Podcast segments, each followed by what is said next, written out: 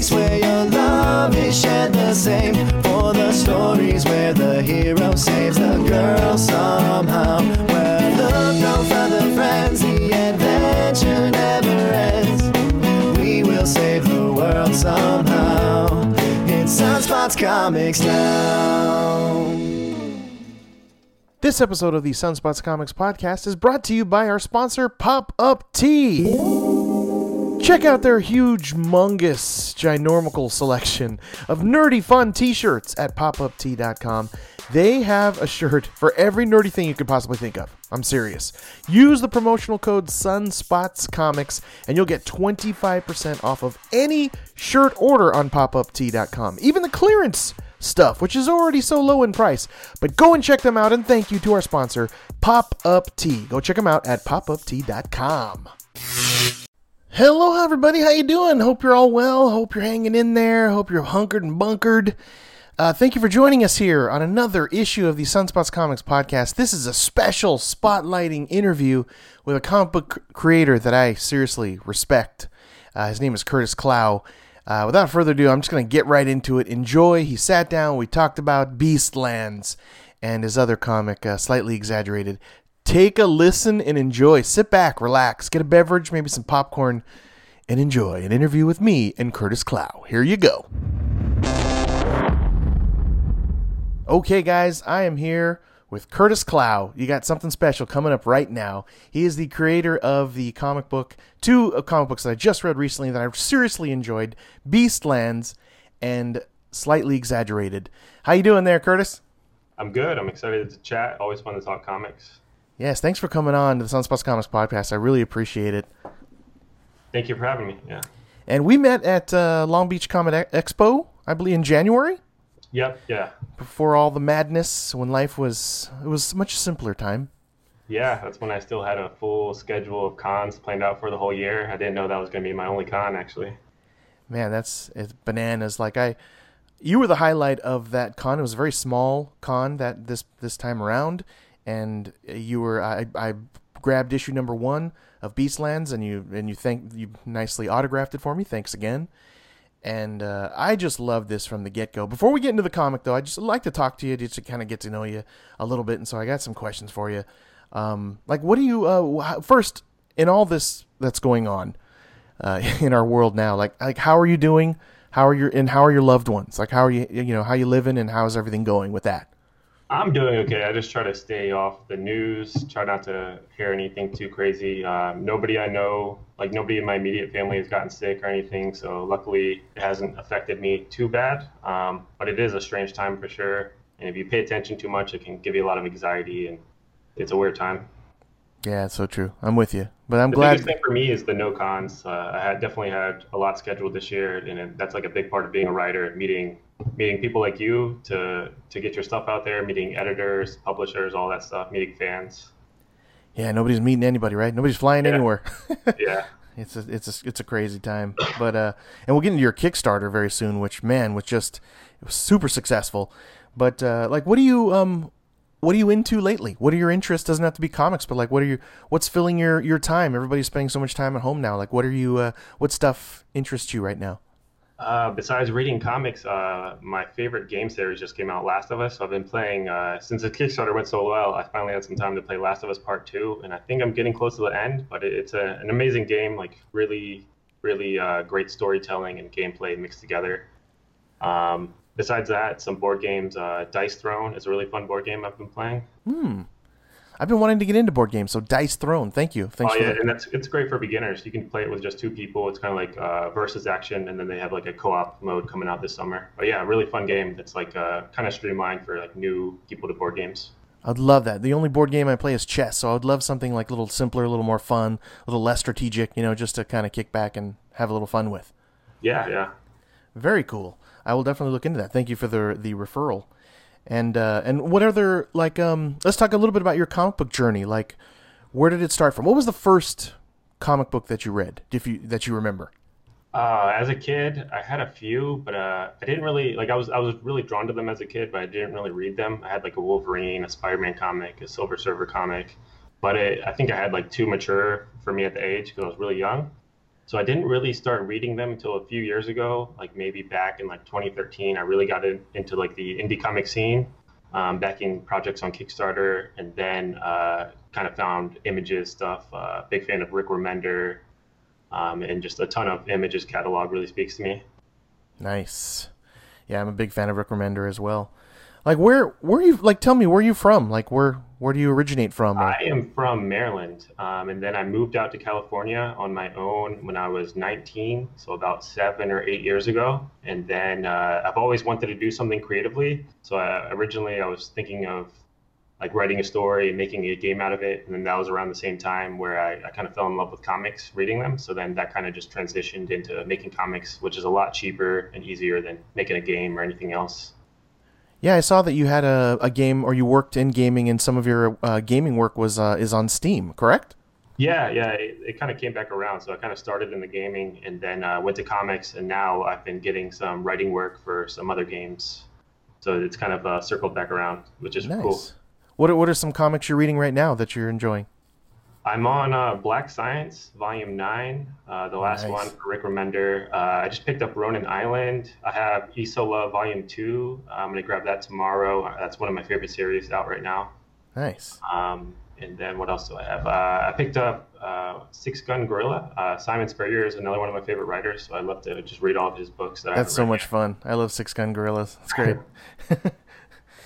we've been going into uh, some of the things of the past. Like uh, we've switched up the format of this podcast a little bit, and a buddy of mine have been going into like volume ones of like uh, Alan Moore's Swamp Thing, and uh, and just taking some some deep dives into some you know classic comics that we both missed. So uh, I, I highly That is recommend one that. I missed, but I know everybody loves that one, so I, I, I want to pick that up for sure. Yeah, and check out my podcast uh, just a few pods ago, uh, where we we kind of break down the, the the book one and of Alan Moore's Swamp Thing. So uh, we spoiled it like crazy. So maybe read it first. But uh, that's one I'd recommend to you. Yeah, I'll check it out. I mean, as a writer, I'm like obsessed with the writing craft. I'm obsessed with different writer styles. So like I, when I read it, I like to enjoy it, but I always like to just study how different writers work and how their storytelling style is. So Nice. Well, it it does uh, pay off. It does. It it lives up to what everyone says about it. So I'll definitely grab it. yeah, I would definitely. It's it's dense, but it's it's a it's joyous, and it's uh it's definitely uh it, it, it crosses the line and it, it it goes into some areas that really surprise you. So I, I definitely recommend that. So tell us your um a little bit about your comic book journey. How did you get started in comics? Uh, started in comics just by making them. Uh, about maybe five or six years ago, I transitioned into trying to make my own comic and just like researching a ton online. Jim Zub has a, a great blog. There's some resources online you can learn a little bit about making comics.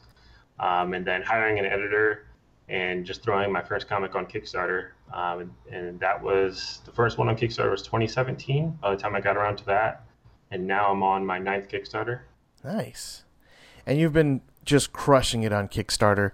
I, I was just surprised by, not really surprised by the numbers because looking at the quality of your comics, uh, the numbers didn't really surprise me. So I can't. I, I mean, I was just, uh, I was uh, pleasantly, happily, you know, when I saw the numbers, I was like, all right, this makes sense.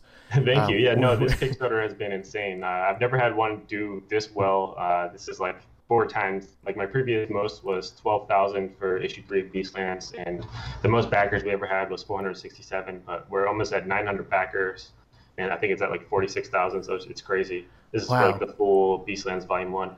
Well, what does that feel like? You put in the the blood, the sweat, and the tears. You jumped into comics by making them. How did how did that feel to you to have that kind of successful Kickstarter run?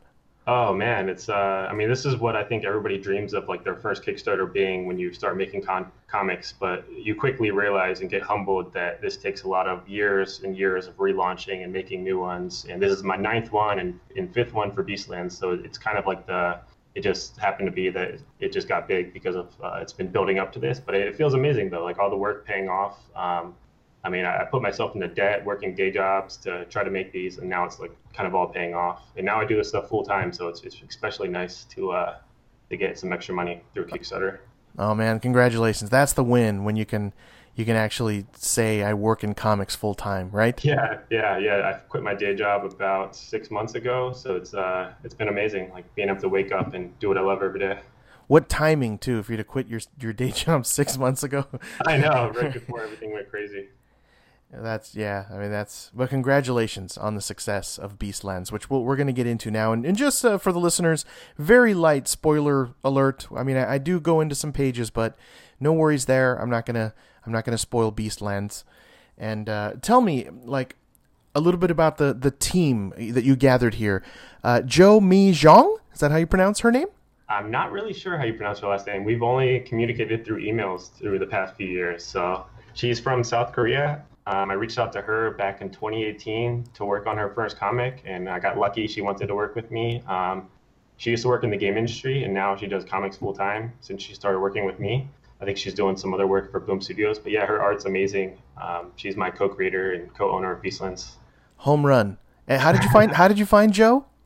Uh, I think just on Twitter, I saw her work and she did some like fan pages. So I, I reached out to see if she wanted to collaborate on the comic, and she was like, uh, "I need a day to think about this." And then luckily she got back to me and was was ready to work. And now we've been kind of communicating through emails over almost two years now. So I, I dig the uh, the variant cover to slightly exaggerated.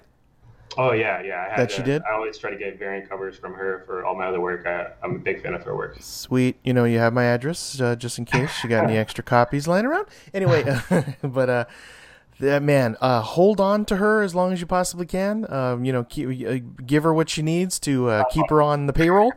I will keep her as happy as I can. I mean, I'm, i just feel lucky to work with such a talent. I mean, I think she could blow up and be huge in the industry. So, if she wants to keep making comics uh, as long as she wants to keep making comics with me, I'll keep working with her. Um, we've already talked about next stories after Beastlands uh, years later, so hopefully it all works out. Work works out. Oh, exciting stuff! Tell me about some of your your earlier work that I may not be familiar with, so we can hear the titles and you can maybe give me a little the pitches on some of the stuff you've done because you've done a few other things and you worked with Scout. Like, tell me what uh, some of your other stuff was. Let's see. So my one of the first things I made was called the Dragon's Kin with In, Hi- In Hiatus Studios. Um, Dragon's King. For, the Dragon's Kin. Oh, okay.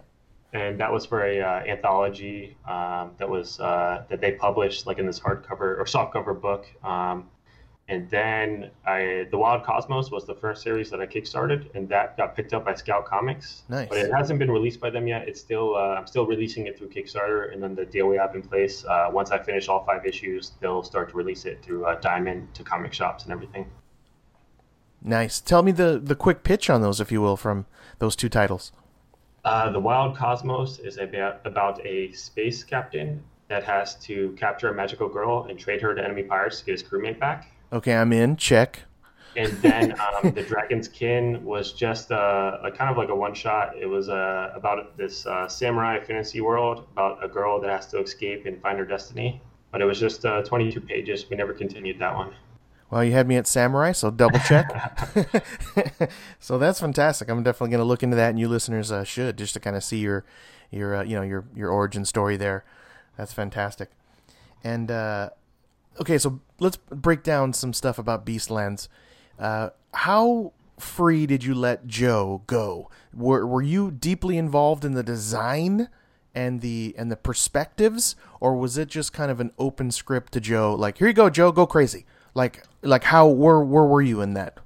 I gave her a full script, so so a full page breakdown and, and panel by panel descriptions. But we we did the uh, main character designs and the creature designs, the beast designs before we started on the script. So I kind of had some rules I wanted to stick to. Like we wanted to this to be like a semi-realistic medieval world, and um, you can see that in the character designs, oh, yeah. and their, their clothing and weapons. And then the beasts, I want to be all based off of like real life animals um, and no magical abilities, anything like that. So they're, they're kind of like real pets, real animals that you have to care for.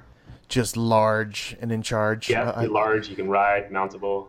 I love the keeper's design. I mean, even to the the font you used on the cover of each issue of Beastlands, it just uh, it's seen. It's it's just simple, clean. It has a you know a, just a kind of stencily kind of look to to it. Uh, yeah, that's um, uh, Lorenzo Blangiardo, this uh, logo designer that I've been lucky. He's done all of my logos for all my work, so I'll, I'll keep working with him for sure. I think he nailed it on slightly exaggerated and uh, Beastlands uh, logos. That's that's the core of what really surprised me about Beastlands and why I immediately picked it up when I met you at at, at Long Beach Comic Con. Is uh, is the the surprising amount of high quality you've put in here, uh, from sort of every aspect of it. Like I said, uh, you know, logos are uh, you know a key element. It's something that will initially sell you. Uh, your covers are just vibrant and beautiful. Like Beastlands number one has this beautiful sky in the background, and the keeper and Mac is there, fully you know armed, and it's just uh, you had so many key elements of high quality going on here. Like what was that your like standard from the get go? Like you knew that, or were these just kind of your ideas for your comic and you fell into them as you went along? Like how did that happen? Uh, that was probably my standard. I mean, I love uh, as like a huge like uh, book design nerd and, and uh, as a comic uh, fan myself, like I love like high quality stuff, stuff that's designed well, like nice logos, books that are designed well. Um, like we got all of our single issue comics are pretty high quality compared to most of the stuff you can find in comic shops with like a matte cover that's thick and the interior pages are glossy and, and thick pages as well. So that's just like being like a, a, comic fan. Like I want my stuff to look and feel nice in your hands. If I can give it a comparison to a sort of mo- a, a, modern comic that came out a few years ago, uh, as far as paper quality goes and things you're mentioning there, coloring is Isola. Have you seen that from Image Comics? Isola? Yeah, yeah, that's one of my favorite series. Yeah, yeah, uh, uh, that's what it uh, what it's it spoke to me when I looked at sort of the color palette, which I love that you went with a lot of like browns and gr- and greens and rich kind of oranges and and blues. Like, was that color palette all you, or was it Hey Jo go crazy? No, that's all. That that part is all Jo, Jo go crazy. I'll give her notes. So oh, like man. the start of issue two, I'll be like, it, it's a sunset sky, and then she comes back to me with like that pretty pink sky. Uh, it was a, a, morning sun rising sky, and she'll she'll just show me that like all pink sky. So that's all her you weren't were you hands on where you were like hey in page one where the king there is speaking to the crowd can we make that building a little less pink or were no. you just like joe go nuts no you have to something i learned early on as a uh, like a fairly new creator you have to trust your artist and you can't be over controlling I, I, might, I might have done that stuff in the past years ago but now i uh, i trust these artists i work with i'm fans of their work and they're professionals and, and i I, I, rarely have to change anything or give them feedback um, from the thumbnails, the line work, colors. I, I, kind of trust them to to tell the story that I want to tell, that we want to tell together. Wonderful, and and you know she doesn't have a lot of published work prior to you working with her, so there was a, a, a sounds like a little bit of that leap of faith too, right? Yeah, yeah, and then um, I mean we started working together in October 2018, and yeah, it was definitely a, a leap to to work with an unknown artist that hasn't been published before, but obviously it was the right choice and it worked out. Like I I kind of have art uh, specific artists in mind for these story ideas I have, so if I can uh, try to book an artist, then I'll, I'll kind of uh, move on to working on that story idea. And I, I knew that her art was perfect for Beastlands. Fantastic. And there's a lot that I love about about Beastlands. And one one thing I wanted to ask you about there's as, as far as the the sort of premise, the genre, if you will. There's this the, there's this mix of kind of of cute, for lack of a better word, right now, and and also of, of a youthful feel, and then very gruesome violence, yeah, and yeah. like R-rated language like if you you know I was just pleasantly surprised by how the you you blended uh, you know pleasant appealing maybe anime style influenced art.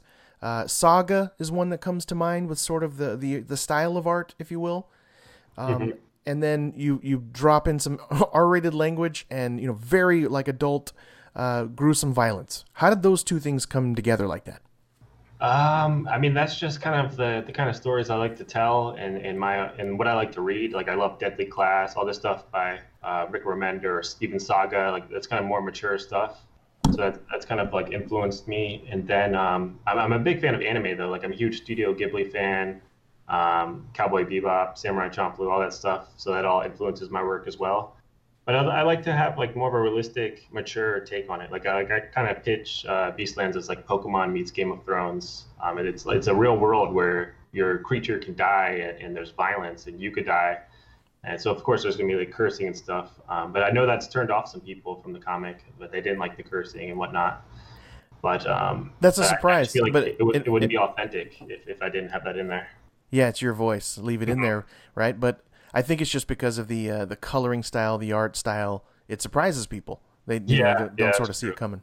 Mm-hmm. But uh, I like that surprise. I, have read, I've been reading comics for like over thirty years. So anytime that a comic can surprise me, even for the smallest subtle thing like the f bomb that was dropped on like you know page one, yeah, yeah, I'm uh, I'm all in. I'm happily yeah, surprised. I wanted to show the uh, the dire of the situation. They kind of had these like scavengers, this sketchy look, sketchy group of uh, people attacking them. So it was a dire situation.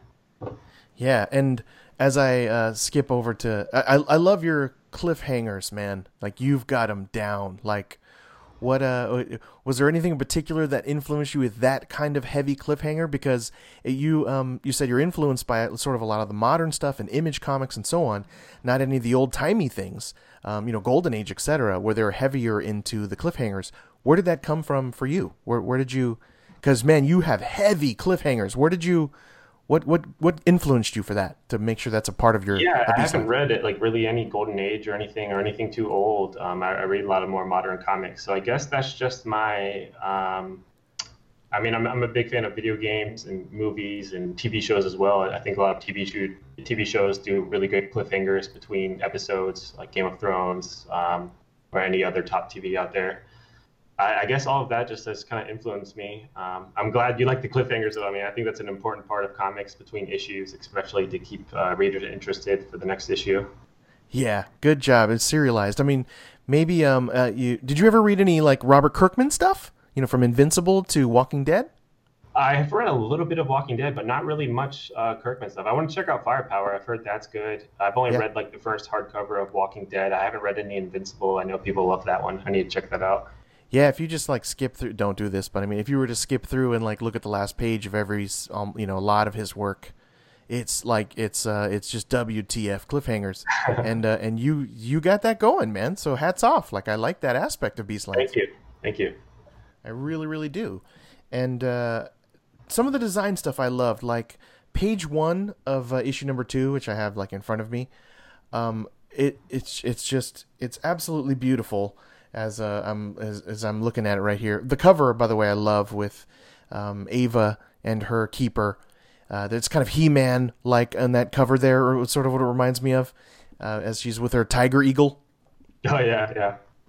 But the uh, oh, but the page uh, that I'm ta- this the sort of sequence opening sequence of issue two of Beastlands is when uh, the young kid, which I forgot her name, or it starts with an R, um, Uh, Ping. or Ping, is uh, looking for Ava, and you have some cut panels here with some interesting perspectives, and you have this strange looking bird that's sort of in the foreground that's crossing over panels.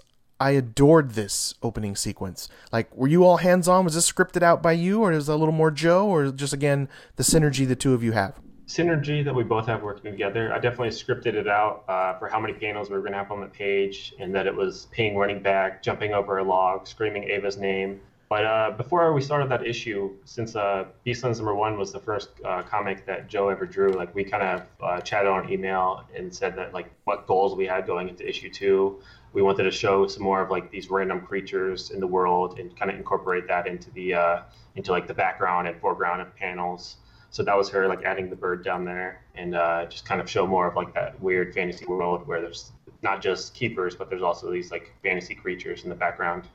Yeah, like your your um your flower frogs that you have going on, or um Yeah, that was all Jo. Yeah, I, I think or- I might have wrote in the panel description that there's like a running river with some like maybe lily pads and like fish, and then she came back with like the, the frogs. So it was awesome.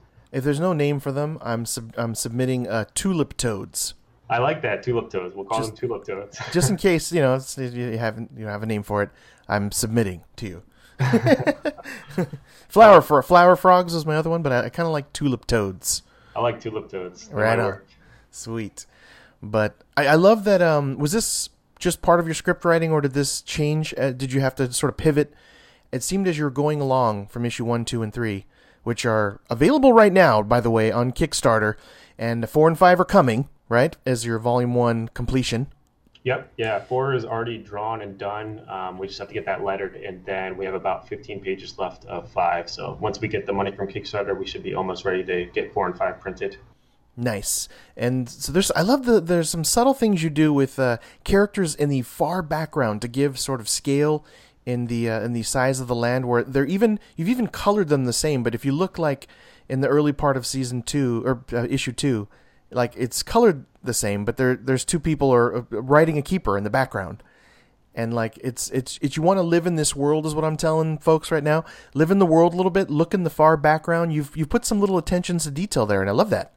Thank you. I'm glad you noticed it. Um, that is some stuff I wrote. Like, we want this to be a, a, real world. So, like issue three, there's like a spread when they're in the kingdom, and you see like people with these lanterns, and, I, and there's not. It's a wordless panel, but it's like a spread panel, and I'm not sure if everybody's gonna catch some of like the subtleties in there. But yeah, I like subtle storytelling. Like sometimes just having stuff in the background in the world, just just to kind of like teach you more of how this world works. Yeah, it's like uh, it's like replay value in video games, right? It's like playing it again and having another little experience. I find those things in the deep background of comics just uh, makes a little. It's all worth the money, you know. They yeah. have a little extra. So hats mm-hmm. off, man. Uh, cheers, way to go on that. And it, was it a conscious thing? What I was getting to before was it a conscious thing as as far as it seemed the art got bigger and bolder uh, as as the issue was going along. Like you didn't necessarily start with large uh, splash pages, but they're getting more uh, as as it's going along. Is that part of a, a conscious plan? Uh, that might be like sort of Jo uh, developing as a as a comic artist, and she used to work in the video game industry, and then also just sort of my uh, I, I, definitely love spreads and splash pages. So it's just uh, kind of issue to issue how I write it. Like I want to make sure it's paced well, and then I mean I love to have as many spreads and splash pages as we can, but you got to kind of build up to those and have the correct pacing man, is is that you're just like I said, don't let Jo go anywhere. Literally, just, I know. I'm, I'm super lucky to be working with her. Do not like like about page nine of Beastlands. Everyone on issue number two, there's this. Uh, you're you went into these horizontal cuts of panels uh, for this particular page where the keeper is being uh, you know uh, like netted up. It's being captured. This keeper is being captured. Oh yeah, yeah. And the sliced panels there, how you go horizontal panels and they're sort of cut at different angles and the automatopoeia there as the as the keeper just explodes, a just absolute thing of just comic pure goodness. Yeah, like, that was all Jo. I mean, I scripted it out to how many panels, but I don't like to be too controlling. Like I said, like I'm not going to tell her. I, I, rarely will tell them the artist what camera angle and like how to lay it. I, I expect them to kind of lay out the page themselves. Um, like I, I want them to be free to contribute to it. So that was all her. Yeah. Man, that's so cool. And uh, how about the bonus content? I'm a big fan. Again, it just seems like it's more for your buck. You uh, you like to put at the end of all of your issues of Beastlands uh, just a, a little something, little gallery, little uh, you know little sort of sketches and such. Um, is that something in particular you really like when you read a comic? Yeah, yeah. I mean, when you pick up trades, or uh, sometimes you have letter columns in, in the back of the single issues. Like I love all that back matter stuff. And then I, I usually have the extra pages anytime, anyways, because you have to print at like by four. So if it's 28, the next one up would be 32. So if I have the extra pages, I would rather stick it with um, some stuff that people might want to see rather than just like ads or blank pages or anything.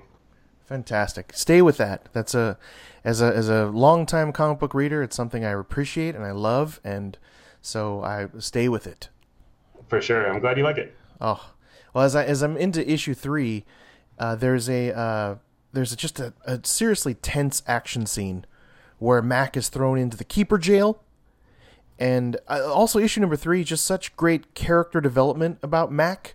What can you uh, What can you tell us there? Like, what you know that you um, what inspired you there to kind of go into a little deeper dive with that character Mac here?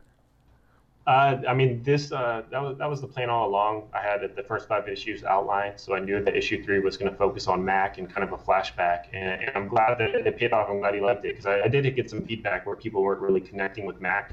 Um, I mean, I'm sure there was plenty of people that liked it, but uh, I did get a few people that weren't sure about him as a main character. So I'm glad that that uh, you kind of see how he got his keeper, what happened to his father, um, and there's still a lot of questions about him though. But uh, I wanted to show more about him and uh, and show how he's changed already as a character, and then how he's going to change throughout this uh, this first volume. Yeah, you definitely did it. He's a different character from the beginning of the issue three to the end, and that is just such a beautiful, warm sequence. Uh, there's a beautiful splash page with showing uh, Mac's sort of home fi- uh, farmland with his dad and sunset in the background. It's a little bit Star Wars, a little bit of Tatooine there, you know, and yeah. it, it was it's just gorgeous with the silhouette of that that ostrich peacock keeper. yeah, yeah. It's, yeah, that's a beautiful. That's one of my favorite pages for the whole series. Beautiful page that Jo made. I mean, I that's another thing. I mean, I wrote it with. Uh, I kind of wanted the silhouette of them with the big sun in the background on the farm, and then of course it's it's always ten times better than I pictured it when I get the art back from her. Yeah, and it's it's just beautiful to just kind of sit there and the like again the rich coloring that was done here is just beautiful, and that cut panel with the silhouette in the center. It's just the sunlit and it's orange and it's just it's warm and beautiful, and it also not only is the the, is the, the art uh, conveying those feelings, but what's happening is very warm and beautiful. It's like this moment with his dad, and like, uh, is there is there a a bunch of you personally, like like your own personal story and who you are in Beastlands? I've talked to a lot of writers. You know, they put themselves. Like Oh, how yeah. much how much are you in Beastlands? Like you. a lot of me for sure. I mean, I I think that's important for writers. I mean, I think that's something I learned early on as I keep making stories. I think I, I keep improving, and I mean, even issue to issue, I feel like I'm improving as a writer. The more you write, the better you'll get. And an important thing I learned early on was uh, for sure putting some of yourself into your work and, and telling a, as personal story as you can.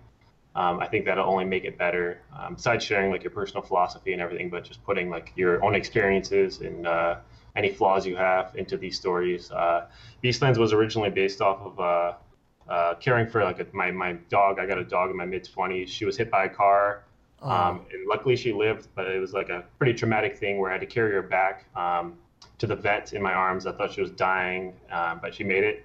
And Oh. then uh, just like trying to, I knew I had to figure out to put that experience into a uh, into a story. But yeah, it was kind of a rough recovery for her. But luckily, she's she's 100% now. And that's a little bit of the keeper influence there. These these animals that are there. Yeah, yeah, it's like it's like caring and loving for a pet. And in, in this Beastlands world, these keepers can die if you if you're not a good owner, if you're not a good companion. What's your dog's name? Ellie. Ellie. Well, that's cool. I'll think of Ellie now as I see your keepers in Beastlands. are there any little other Easter eggs uh, of little things, simple things that are you in there, little hidden Easter eggs by chance? Uh, I would say uh, Mac's character development, him trying to do everything on his own and uh, realizing that he needs some help from his friends. And I mean, he even pushed away his own keeper in issue one. Um, I, I've, I've probably tried to do stuff on my own too much and, and realizing that you need help from family, friends. Um, it's good to have a supporting cast around you. Some of that like coming from Maryland to here when you were 19 by yourself. Yeah, for sure. That's uh, that's pretty close to it. Yeah, moving across the country on my own uh, as a young kid and kind of growing up now into my late twenties. How do you feel about it now? Um, I mean, I've, I've kind of made it work for me, but it was it was a rough experience. I mean, Yeah. you're you're on your own in a new state, uh, but I've, I've made it work for me. That's good, man. I, I Yeah. I'm so excited to read uh, more of your work. I, you know, from here on out, you've got me. So doesn't matter what you do. Um, you got you got me here as a fan. So That's thank you. awesome to hear. Thank you.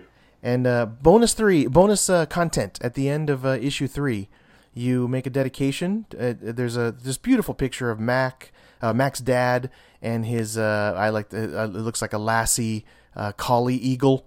I mean, you call it a lassie eagle, and it, it's there in, in memory of Molly. Can you tell us a little bit about that? actually a Kickstarter award from issue three. A uh, it was a commission that that a reward was available. Um, if they backed it, then they would get their them and a pet uh, drawn into the Beastlands world. So that was a, uh, a Kickstarter backer named Ethan, and that was his. Uh, I guess it was a collie that uh, his dog had passed away. So he wanted to kind of uh, put him and the dog into the Beastlands world. So they got a full page on the uh, in the back of the book. It's a beautiful, like uh, it's an old term you probably have, maybe haven't heard of Lassie, this old TV show about this collie. Yeah, yeah, I've heard of it. Yeah, yeah. and it looks uh, it looks like that. And what was um what was it was Ethan's uh what was the collie's name? That's Molly, pictured Molly. Molly. Man, it's uh it's beautiful. I I was a little scared to just ask that question because you know I, I was and part of me was thinking, man, he's going to tell me this gruesome story of someone that you know is no longer No. with us. No, it was just a Kickstarter award, yeah, and his, Huh. uh, his dog had passed, so it was a cool way to honor his dog. I mean, dogs are a big part of our lives. I mean, any pet is. And then uh, we still have that Kickstarter reward available on this uh, current one. I think we had two of them, and I think one one person has bought one so far, so we still have one left. nice. Well, that's where we great. kind of like design your pet into the uh, any pet. It could be anything, a fish, and we'll kind of like design it into the Beastlands world together. Oh, very cool. I'm gonna have to look into that because I've had a couple of very weird looking pets in my history. So. Yeah, I'm, I'm hoping we get some weird stuff. I don't know what this uh, what the person that backed it right now. Maybe it could be a turtle. Who knows? I'm gonna have to look into that. But uh, man, the uh, how you left on issue three, like I can't wait to read four. You went deeper into the world and kind of uh, flushing some of what this world looks and feels like. Are we gonna get more of that going into four and five? Can you give us what's coming? Definitely more of that. Like I, I like to kind of like world build like through the story without telling you too much exposition or just like kind of over explaining everything. I like to leave a lot of questions and kind of like s- subtly uh, tell the story like you were saying, or tell the, tell the world building as you were saying. But issue Yes. four focuses on Ping and Luna now that uh, after what happened to Ava in issue two.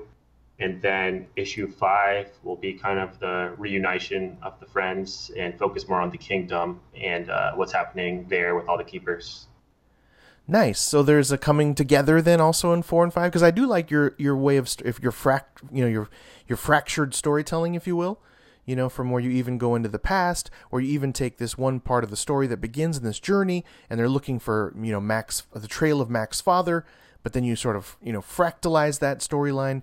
Um, I love all that because you're you're weaving a mystery, and you and you do a good job of not explaining it via you know thought bubbles, etc.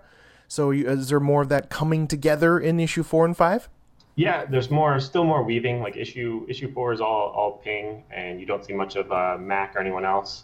Um, but then yeah, issue five is is uh, kind of the reunition of everything, and you kind of see where everyone ended up. Fantastic! I can't wait. I can't. That's that's fantastic. And uh, everyone, you got to look at this in memory of Molly as I'm staring at it right now with the with the the collie Molly here. It's it's just beautiful. And It's just uh, the oranges and browns. My goodness. Yeah, it's definitely a beautiful commission that Jo did. Amazing work. All right, so as we move on from Beastlands, thank you, my friend. That was that was fantastic. Uh, I highly recommend everyone listening go and read Beastlands immediately. Issue one through three. Go to Kickstarter, and we'll give all the plugs here towards the end, so we, you can find everything. But let's talk about let's talk about the the newest uh, bit of your work, which is slightly exaggerated. Issue number one. Man, uh, this just wowed me, and I read this rather quick. And I, first off, I gotta just say I loved a bunch of it, and the coloring was just bananas. Like, uh, what, did you have anything to do with this? These strange sort of neons and these, you know, and, and just this this these tones of like strange bits of purple and green and yellow. Like, did you have to do with this kind of weird, out there, very bright, vibrant color palette? It's mostly just my my co-owner and uh, collaborator on that one is Pius Bak. He's in Lithuania, and uh, that's uh, I was a huge fan of, of his work. He's kind of been around in the indie scene. I saw him on one other Kickstarter project, so he's someone that I had the story idea for that I wanted to work with. And then I got the chance to work with him on this series. Uh, that'll be a four issue series. Um, but that's just him. That's his art style. I kind of like uh, we, we were brainstorming and we wanted this to be like a whimsical fantasy story, but still mature though. So it's kind of like got a lot of uh, Studio Ghibli um, influence on it. But that that's all him. That's his style. I love his style as well. You, another serious find, man. This this uh, he's one to watch for too. His art, Pius Bak, fantastic. And uh, Studio Ghibli, man. Have you been? Have you seen the HBO Max like Studio Ghibli channel? I just saw that. I had HBO Go and I didn't realize that you can have that uh, HBO Max if you had HBO Go. So I just logged in maybe last week and I saw they have like their whole library on there finally on streaming. So I'm excited to watch all that. Me which too. is perfect because they used to come out like in the theaters like a once a month, and I, I used to love to go and rewatch them. But now because of the uh, the virus, theaters are all shut down, so it's kind of a chance to rewatch them. I know I worry about theaters. Like, what's going to happen, right? Like, Yeah, I love the whole theater experience, but I'm scared they're gonna all shut down. Comic book shops and movie theaters right now. I'm like just like every day crossing my fingers and just hoping that you know they can get out of this. Yeah, I hope they can hang in there. Both are very important, I think. Yeah, I mean, especially for you in the world of comics. But let's let's talk about slightly exaggerated. Uh, tell, is this available now? Is this Kickstarter? Can I get this um, on? it's uh, available the website uh, 2infinitystudios.com. Um, I have all my comics available there, and then we'll we'll have the issue two coming later this year. Fantastic. You know, I don't actually have a hard copy edition of a paper copy of slightly I can put exaggerated. it on. Just a- it as a- just a little hint, hint, nudge. Anyway, um, I I'll tell everyone right now if you like Indiana Jones or you like Saga or you like Sea of Stars. Did you read Sea of Stars? I did, yeah, I have that one. Or uh, one from Vault Comics I love, Zojaqan. Which I'm probably pronouncing that wrong. Have you have you heard of Zojaqan? Yeah, I've only read the first issue of that one, but I really like that one as well. Dude, stick with it. Um, there were some rough release dates there, so it was a little fragmented in that regard. But now you can just like read all five issues. But uh, a lot of that comes to mind. It's an amalgamation of all those things. If you like any of that, you're gonna absolutely love slightly exaggerated. So, wh- where did this concept come from? Where did this story? Uh, how did this come out of your head? Um, well, like you said, you kind of like uh, those influences. You kind of nailed it. Like definitely um, Indiana Jones, Tomb Raider, Uncharted into this like Studio Ghibli world. Um, but besides that, the more deeper thing, putting something personal in there, is kind of like my. Um, I'm an atheist, so it's kind of like trying to tell this atheist story, but that that isn't like preaching. It's it's uh it's kind of like being an atheist, but but still doing the right thing and and uh, and and like restoring order, even if it's not what you believe in. Yeah, I got that. I initially, and I do like that it's it's subtle. You're not you're not in your face about it, you know. But there there's this moment where these uh, the people that have captured the main character woman help me with her name again. Um, Ava, or no, uh, that is Mia. Ava Mia. Yeah. She is captured, and they have a prayer moment. And that prayer moment, uh, she decides not to take part in it, which is fine. And they tell her like it's illegal not to uh, pray. and I'm like, okay, I think I that I, to me that triggered the concept or the core of this comic. Am I right or close? Yeah. Yep. Okay. Yeah. phenomenal. And I love the pages that you shared on your Instagram. By the way, you guys can follow him on at Curtis Clow. It's just Curtis and C L O W. Uh, which uh, I love that you shared some of those pictures of slightly exaggerated. They're just gorgeous. Um, this has some phenomenal art in it, man. Wow. Yeah, his uh, Pius' art. Yeah, I mean, I'm a, I hope that's another person that I hope to work with uh, for many years. Like we we collaborate well together, and we communicate on uh, Facebook Messenger anytime we have any questions. So we'll, we'll be start, starting uh, issue two work soon. He's doing he- some work for Boom as well now. Oh man. Again, hold on as long as uh, humanly possible. Really? yeah. but uh, the Sea of Stars uh, there, uh, I love the sort of flying, you know, uh, uh, these these flying uh, ocean creatures uh, that are, Oh, that yeah, are strangely colored. hammerhead pterodactyl things like that's uh for that series we just want to go as crazy as possible the flying whale so there's going to be even more crazy stuff in the next issues And again, kind of shocking because you do have this. It has like a young adult kind of, um, you know, anime. Like I said, saga, Fiona Staples kind of feel, but but but at the same time, you just go kind of with the with the. I, like I hear your voice, and I think that's very important with comics. Like uh, just getting to know you a smidge and talk to you, and seeing the the you know the vernacular used. It's it's you, and I dig that. i'm glad yeah that's uh as a writer i think that's what you hope for that people can tell your style and tell the way these characters speak from uh from from who you are and your personal any anything personal that you put into these stories And what a cool mystery! Like she has some sort of, uh, you know, growth, sort of an illness that's happening to her in this insane, fantastical, beautiful, you know, landscape. And she's kind of this free spirit. I like that. She's just kind of this like space hippie, if you will, like Yeah. Indiana Indiana Jones space hippie. And this um this like uh this creature, this Jiminy Cricket, if you will. The little frog uh, winston her little companion Yeah. they're, they're kind of going around robbing together. She's uh she's got the growth on her arm. She's dying and she thinks she only has a few weeks left. So she just wanted to kind of spend her last weeks rich and enjoying life. And now she's going to be faced with this uh, decision where she could try to restore order and, and spend her last weeks doing that or spending her last weeks you know enjoying her life. And, i mean she's kind of locked up now so she's going to be kind of forced to Yeah, I love that. Uh, there's more coming into this world you're building there, and I can't wait. And the opening sequence again with this uh, her her small toad companion or Jiminy Cricket companion, um, calling her out on being a you know she's like I'm an archaeologist, and he and he's like well you're a grave robber, and uh, it's that whole thing that you know that we've all said about Indiana Jones. You know he's this he's this guy stealing stuff from ancient tombs and she's like no and she's like well okay fine that's who i am. Like she just admits it. And i really really like that. She just uh she seems very honest very brash but uh, she's a character that you just sort of immediately get behind. Is she someone in your life? Is there again that little personal twist there you've added? Uh, probably something that I would want to be kind of more of a free spirit and not uh, not care about rules and regulations as much. okay. Um, but not necessarily who I am or anything. Definitely like a character that I had to brainstorm and write on. Nice. That's cool. That's good. Then that's any Easter eggs in here that are you? Any any Curtis Easter eggs in this?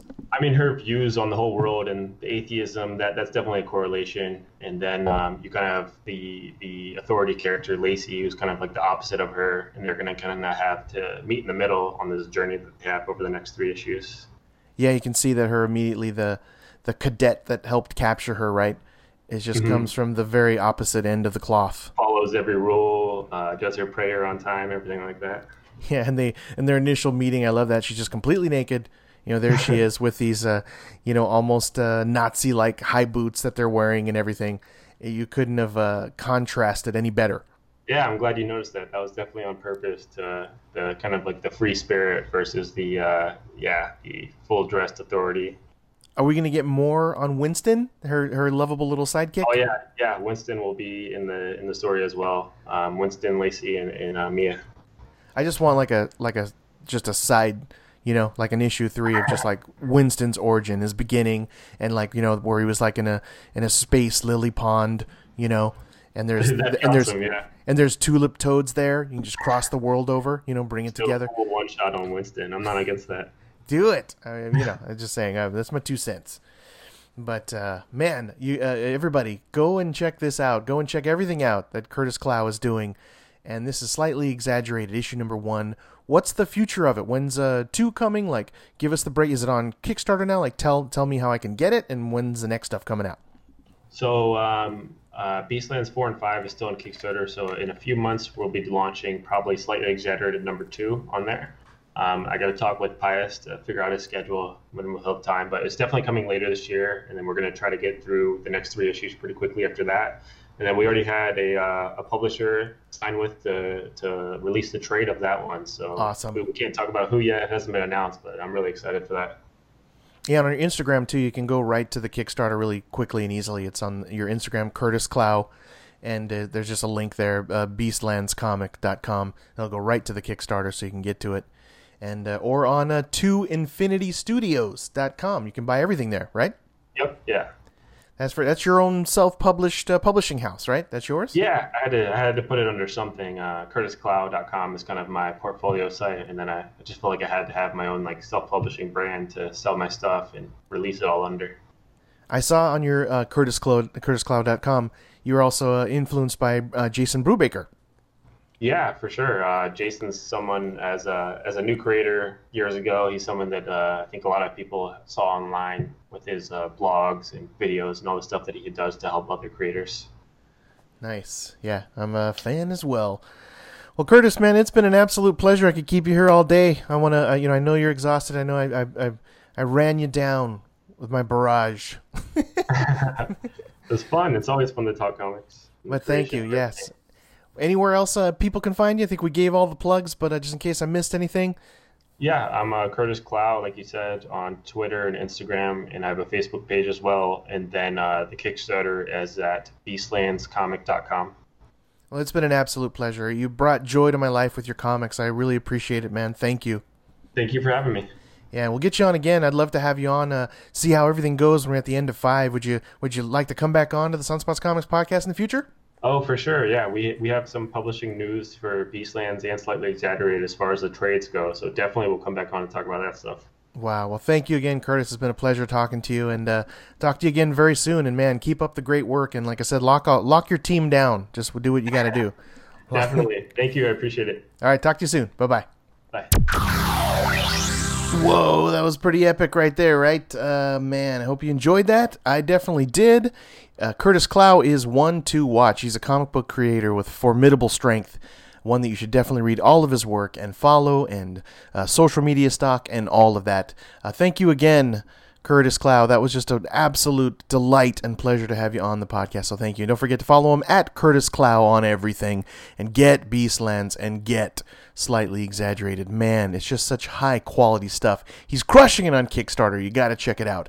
But uh, thanks again, and, and uh, we'll talk to you next week. Uh, we're probably going to have uh, back to Volume One uh, talk with me and my co-host Michael Norris. So tune in for that. We'll um, he hasn't picked what he his uh, his pick of the week yet, so I don't know what I'm reading, but it will be uh, announced very soon. So thank you very much for tuning in. If you want to help the Sunspots Comics podcast, just give us a five star review on iTunes with a with a little positive blurb would be very appreciated. If you want to take it to the next level of support uh, for the Sunspots Comics podcast, go to sunspotscomics.com slash support. Give us a little donation. We would seriously appreciate that. So hey, stay safe, wear a mask, wash your hands, and read some comics, a big old pile of them. And to be continued! If you're looking for a place where love is shared the same for the stories where the hero saves the girl somehow. Well, look no further, friends, the adventure never ends. We will save the world somehow. It's Sunspots Comics now.